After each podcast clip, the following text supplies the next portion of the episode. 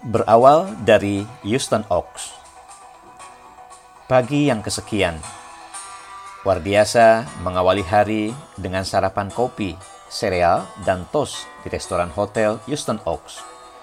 Hotel terbaik di negara bagian Texas itu menjadi markas Wardiasa, Kotan Pasaman, Nanang Sutaji bersama tim advisor selama bernegosiasi dengan Kellogg.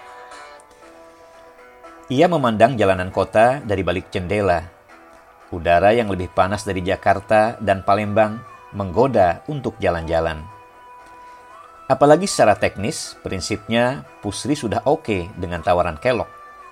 Sekarang tinggal masalah komersial dan legal. Itu merupakan tugas John Bench, Technical Advisor, Russell James, Ammonia Process Advisor, dan Carl Slater, Legal Advisor.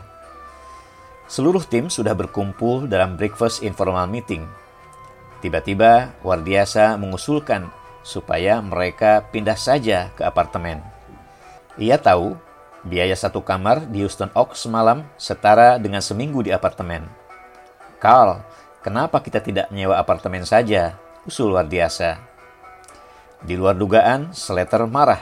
Suaranya meninggi. No, no, no, no, War. We have to stay here, kata Slater. Ahli hukum keturunan Yahudi itu beralasan, jika sudah mengambil apartemen, berarti sudah berniat tinggal lama. Dan itu artinya bargain position kita sudah turun. Karena Kellogg pasti paham, Pusri sudah siap menunjuk mereka, lanjut Slater. Wadiasa terdiam. Ia hanya bermaksud baik. Biaya tinggal di hotel masuk dalam proyek kos yang harus ditanggung Pusri. Padahal perusahaan masih melarat, masih dalam pengembangan. Tapi Slater punya taktik berbeda.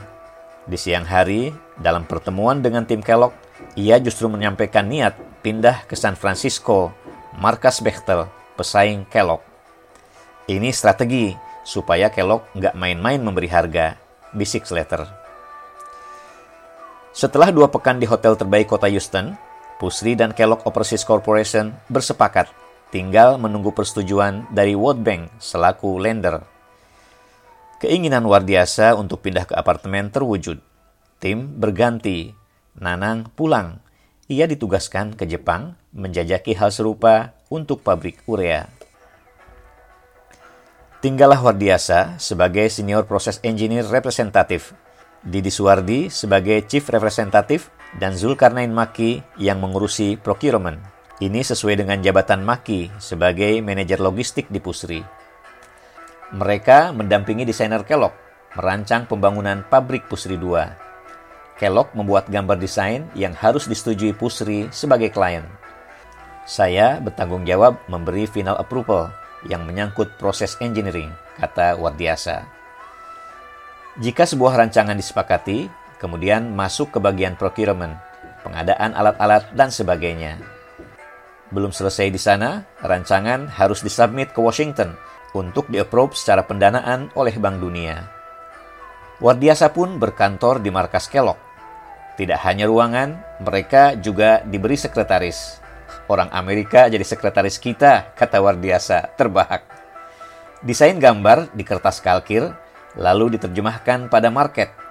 Ini untuk mengetahui secara real letak mesin dan instrumentasi. Tim Kellogg memberikan alternatif untuk mendapatkan kecocokan antara kontraktor dan klien.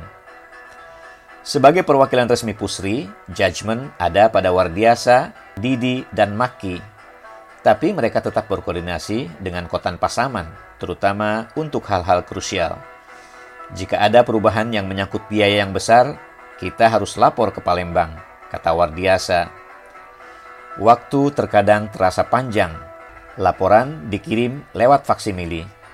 Kantor pusat pun tidak bisa melihat bentuk maket seperti aslinya karena yang dikirim berupa foto saja.